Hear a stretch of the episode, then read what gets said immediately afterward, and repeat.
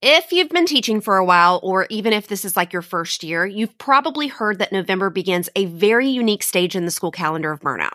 You see, we go from this anticipation of the new school year in July and August, and we move straight into survival season from around September to October. Then, towards the end of October to around April or spring break, the longest period of time of the school year, we are stuck in a very yucky phase called disillusionment. They used to say that this was only for first year teachers, but the truth is, so many teachers began to recognize that they experienced this year after year after year that it just became known as the burnout school year calendar. And so, if you're in this phase of feeling like, ugh, or like you want to know what other things you can do with a teaching degree, even though you swear you love teaching, you are definitely going to want to listen to this episode. And we're kicking off a brand new series all about simplification and systemization to help reduce that overwhelm and burnout. So you can consider this kind of like a pre series episode. In this episode, we are going to talk about the disillusionment phase that we all hit sometime within the school year, how we can take action to really fast track this or even skip it altogether with one simple shift and then the five areas that make the most impact in this shift with some things that you can start doing today and get back to loving what you do. So if you're headed towards thoughts of, is this even worth it? Or why did I choose this career? You're definitely going to want to stick around. So let's get into it.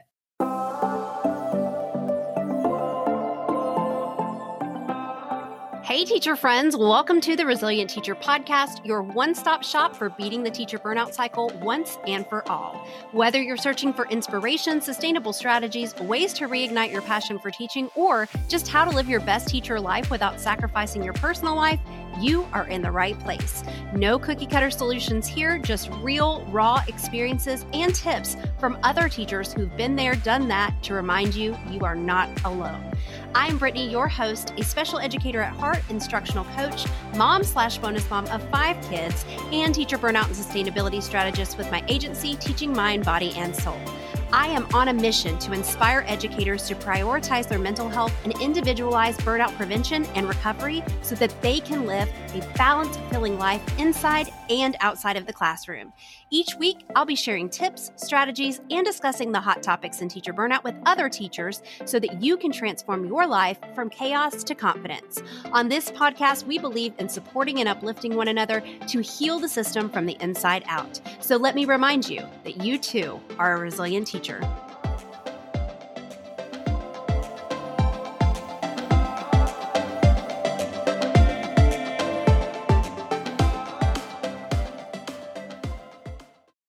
Before we get into this episode, I want to let you guys know that we are starting a series all about simplification and systemization and really diving into ways to automate, delegate, and really eliminate those stressors in our classroom and our schools so that we can actually love teaching again. Now, this series is for those of you who have identified a significant stressor being just not enough time to actually enjoy life outside of work, or you're struggling to really balance all of that. Those of you who find that the overwhelming amount of work is just way too much or if you've even taken the burnout recovery roadmap quiz at teachingmindbodyandsoul.com slash quiz and got a roadmap to really systemize and simplify so whether you're looking to reclaim your work-life balance or reduce the daily grind or you've already taken the quiz and you're just ready to take some actionable steps, this series that we are going into is going to support you in that way. So if you haven't already subscribed to the podcast, make sure you hit that follow on your favorite pod player so that you never miss another episode. And if you're feeling extra excited, I would love for you to leave a review on Apple Podcasts because it helps the podcast algorithm do its thing and it helps more teachers find this resource when they need it the most. Plus, it means like a lot to me to see which episode episodes you love and that you're really enjoying the podcast. So, when we look at the teacher burnout school calendar from the end of October to November, we move from this survival phase into disillusionment. And that's where you start to really lose your faith or start to ask yourself, is this even worth it? Come on, give me a hands up if you feel like you've ever said that. And if we think about this in terms of stress, when we've been in survival mode, our nervous system is overcompensating. And so it's really natural that the energy that we've been using and the cortisol and the adrenaline that's been coursing through our veins, it kind of runs out of ammo. So that kind of leads us to feeling a little down in the dumps. Some people call this like the winter blues or things like that. So how do you navigate this phase successfully? How do we get some relief so that we can continue? We can do our best jobs, live our best lives inside and outside the classroom. Well, it begins with acknowledging that you are in this phase of the year and realizing you're not alone. Okay. My personal key to thriving despite disillusionment and really worry is focusing on the knowledge that if I'm fearing something, if I'm stressing about something, countless other people are too. I am not the only one. I'm not some magical unicorn who is feeling like crap. There are other people out there who are also struggling. So when mental health issues spring up, well, someone else is had to contend with that too. I mean, I read the Britney Spears memoir and I really connected with a lot of what she said, but just in a different context. That super rowdy class or that feeling like there's way too much to do and too little time to get it done. There's another teacher probably right next door to you that is also dealing with that. There is a reason this is a calendar of burnout. If I'm struggling with leadership decisions, you better believe that countless other teachers are too although we can't control everything, the policies that are created for us as teachers, the students that we have in our classrooms, more than ever, it's time for us to focus on what we can control, what we do for ourselves, and how we relate to our coworkers, our students, and our communities. And I'm going to throw this out here. Saying I'm okay is one of the biggest cop outs. When someone asks you, How are you? and you say, I'm okay, we all know you're not okay. Sometimes you're just not. And so admitting this is an expression of your humanity and it contributes to the health of everybody around you.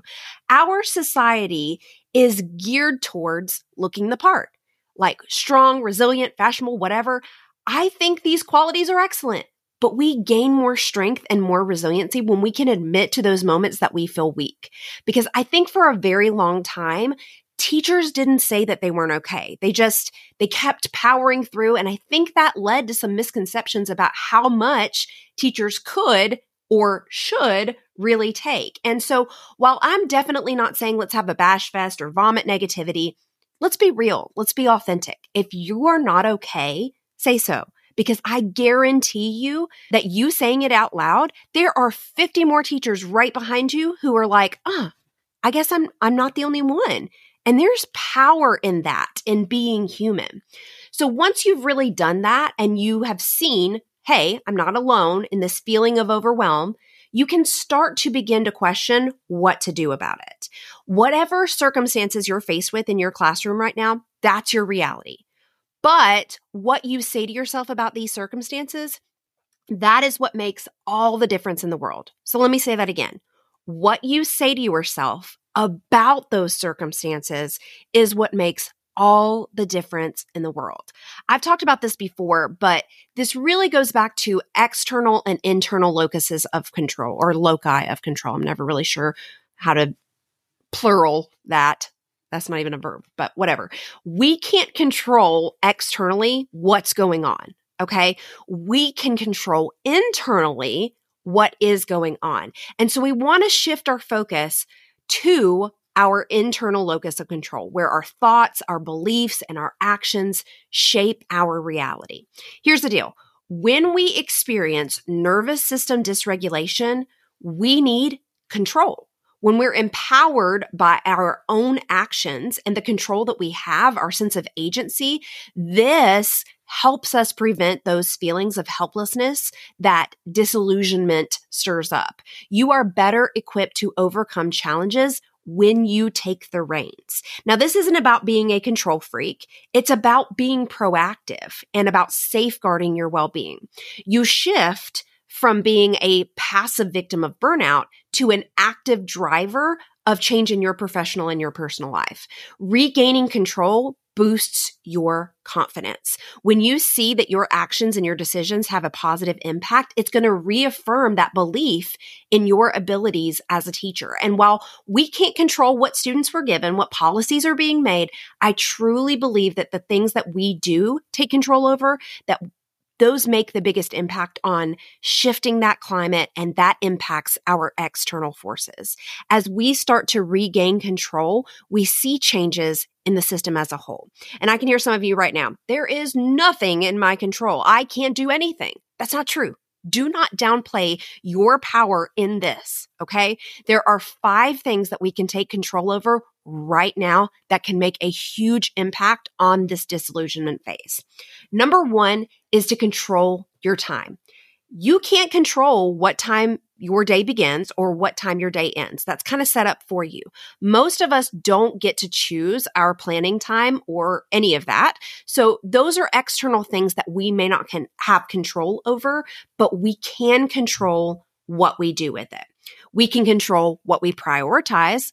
We can identify our most important tasks and we can prioritize those. We can say, you know what? I can't control that they're going to make these kids take this standardized test, but I can control that I prioritize that my students are just making growth some type of growth, some type of progress. You don't have to put the emphasis on that test. You don't have to put your worth as an educator in the hands of that standardized test. We all know we don't even get those scores back until those kids have moved on most times, right? But if we prioritize those things that make the biggest impact for kids, our attention to them, our authenticity in the classroom, our excitement about what we're teaching, I can guarantee you that those scores will naturally come up. They really will. We may not control that they give us 40 minutes of planning time, which is stupid if I'm completely honest. Who can get anything done in that amount of time? No one. Like I said, if you feel like, dang, I can't get it all done in a 40 minute plan period, you can bet your lucky flare pin that there are a hundred million other teachers who are also feeling like that. But what we can control is how we use that time. You can have a specific schedule of when you get those tasks done. Can you control that there are way too many tasks? Absolutely not. But you can set some boundaries. You can say, this is the time that I'm going to work on school stuff. Maybe you do work a couple of hours before or after school, but that's your choice. That is within your control. I know there's going to be a teacher out there right now who's saying, Brittany, I can't control that. I have to do that work. No, you don't. That doesn't make you a better teacher. That does not make you a more effective, more efficient teacher if you're prioritizing what is important to you and if you're prioritizing what makes the biggest impact for your kids. You are setting some unrealistic expectations on yourself, thinking that you have to do it all. And so if it's important to you that you leave at three o'clock on the dot, then be honest with yourself. It's all about recognizing that there is a limit to what we can achieve in a day. And if you are being hounded by your administration, ask them how they would go about getting all these tasks done in the limited amount of time that you have. Okay. By prioritizing what truly matters and focusing on what makes the biggest impact for our students, we can regain control over our workload. So if you're like grading is important, assessing is important, planning is important, okay, that's fine. That does make a big impact for our students, but we have to go about it more efficiently. We could group those tasks into pillars and then we can stick those pillars into specific days and time block that so that you have a method for maintaining that focus and preventing those distractions or multitasking. Because if you're grouping unlike tasks together, that's not efficient. You cannot access flow state by doing unlike tasks together in a short amount of time. If you need help with this idea, go back to episodes 67 or 47, where we talk about this a little bit more in depth. One of the tools that I have been using to help me with this is called Akiflow. Okay. And so I'm kind of throwing some automation in there for you. And I'll put the link for this in the show notes, or you can head over to teachingmindbodyandsoul.com slash Akiflow, A-K-I-F-L-O-W. But it basically puts any of my meetings and my time blocks into a calendar so that I can add tasks from my to do list and I can just drag and drop the task to an open slot in my calendar. It can also turn your tasks into calendar events that protects your time for doing that deep work. Teachers say all the time, my to do list is never ending. And so I got to throw this in here too. Stop putting everything on your to do list. If there is a reoccurring task, stop putting that on your to do list. That's a reoccurring task. That's like checking emails, grading papers, preparing materials. And it shouldn't constantly clutter your to do list. And instead, what you need to do is have a dedicated time block in your schedule for that reoccurring task. Okay. This is going to turn that into an automatic and automated task. Those extra things that come up, those go on your to do list and you can control what you put on that list and if it's a priority. You have full control over what makes it onto that list, and you can assess each task for its level of importance and even urgency. This way, you're ensuring that your energy and your focus are directed towards the most meaningful and impactful activities. The second thing that you have control over is your classroom environment. You can control what your environment is like. Can you control that the air conditioner broke? No. But you can control your climate. You can control what makes you feel good. Think of it like your personal sanctuary within your school walls. Jed Dearybury discussed this on the show in episode 75, but you can control and transform your classroom into a place where you genuinely want to be. You get to decide that vibe. If you thrive in a calm and zen environment, start incorporating some elements that resonate with that vibe. Maybe it's adding some greenery with some plants to make, you know, nature and tranquility and all that junk. Or maybe it's just playing soft and soothing music that sets the tone for that peaceful learning environment. Or maybe it's bright energizing colors. That's where you can get to regain some of that control and you can divide maybe your classroom up into some functional zones. You can have a designated area for reading or group work or individual study. Places where you feel calm and organized, but it's going to also help your students understand how the space is used and promotes that as well. Thirdly, is organization. Now, this may sound like a duh, but having an organized classroom all the way down to how you organize your digital files, that can significantly reduce stress. Marie Kondo obviously has this down to a science, but she said it in her book, Joy at Work. A messy environment taxes the brain. When surrounded by clutter, our brains are so busy registering all the things around us that we can't focus on what we should be doing in the moment, such as tackling the work on our desk or communicating with other people. We feel distracted, we feel stressed, we feel anxious, and our decision making ability is impaired. And so you have control over how you organize. When everything has its place, you're going to spend less time searching for those materials, for those papers, for those resources, and more time focusing on teaching, on that priority that we talked about that you have control over. Organization isn't just about physical order. It also really extends to that mental clarity. So when your classroom and your materials and your teaching plans, they're well organized, you free up that mental space to focus on teaching rather than constantly worrying about what needs to be done. Okay. You have the control to say, this is how I'm going to organize. And if it's not working, you can switch it up. Okay. Marie Kondo also said by organizing your work, you've given yourself a gift that goes far beyond a tidy desk or an orderly calendar or a clean inbox. You've taken back some of the control of your work life. You can do something different to make your organization method work best for you. So many teachers struggle with especially digital organization. So if you haven't listened to episode 62, that's another one to really get under your belt because Lisa McCarg and I chat all things digital organization. But for those of you who are part of the Automate Your Classroom program, she's also doing an exclusive workshop that we will have live inside your portal. So be on the lookout for that coming in December. And if you aren't a part of the program, highly recommend you get on the wait list now before the doors open in a couple of weeks for the last time in 2023. And the last two, I've kind of I've kind of grouped these together but above all else, if you want to create a meaningful, lasting change in your job satisfaction, the best place to begin taking control is with your thought patterns and your attitude. With so many things out of our control as teachers, it is paramount that we start to control and take charge of our mindset, the way that we think, how we perceive things, the way that we choose to respond. So that last one is behavior. Okay. And I group these together because our thoughts, our opinions, and our ideas about things, those have a huge impact on our actions, whether we react calmly or whether we feel anxious and upset. And ultimately, if we take action to quote unquote fix it. Okay. If our perception and how we view the things that are happening are in a negative light, our stress reaction will automatically be triggered. When we choose to define stress as something that happens to us, we are giving away our power to handle it effectively. We are giving away our control. We're allowing the situation to steal our agency. And I know this is going to tick some people off, but I wouldn't say it if it were not absolutely true and a key piece in actually systemizing and simplifying to reduce your stress in the classroom. Your circumstances can certainly make teaching way harder than it has to be. But your mindset that is ultimately the reason why you hate teaching or you love it. And so I love how in last week's episode with Amy Shamberg, she said self care by subtraction, because that's exactly what's going to transform your mindset.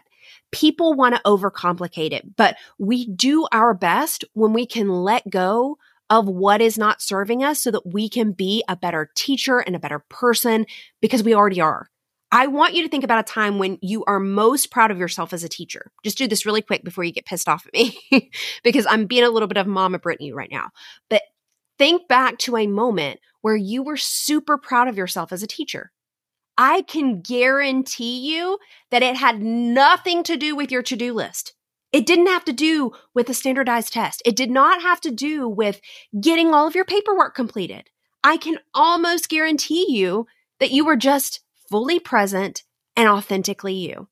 You can let go of some of those things that are holding you back. Those ideas about being a good teacher or the pressure of dealing with crazy kids or crazy parents or crazy coworkers or crazy expectations. Because at the end of the day, you control your mindset by just shifting one thought at a time. Your thoughts are what make up your mindset. Your mindset influences your feelings and your emotions, and then that impacts your actions, which become your behavioral patterns. And so, how you are dealing with teaching right now, that's all directly related to the thoughts that you allow to continue. And so I couldn't possibly begin this next series without touching on mindset and shifting our locus of control to be more internal versus external, because that is what is going to make all the difference in actually taking action to reduce your overall impact of stress. We cannot take action when we don't feel somewhat in control and you have more control to combat this disillusionment phase than you realize. The truth is nothing's going to change until we empower ourselves to say, I can control me. I think I needed to hear that before. I needed someone to say, no one's going to come save you. You have to do that.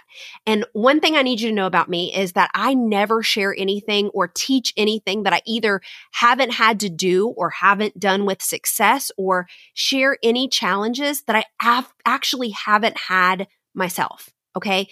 Very rarely do people take action when they don't regain their control. And I want to remind you that you have control over things even when it feels like you don't. Like I said, this is a pre series episode. In the coming episodes, we're going to look at ways that we can reduce that overwhelm and those constant to dos by systemizing, by simplifying, and by automating.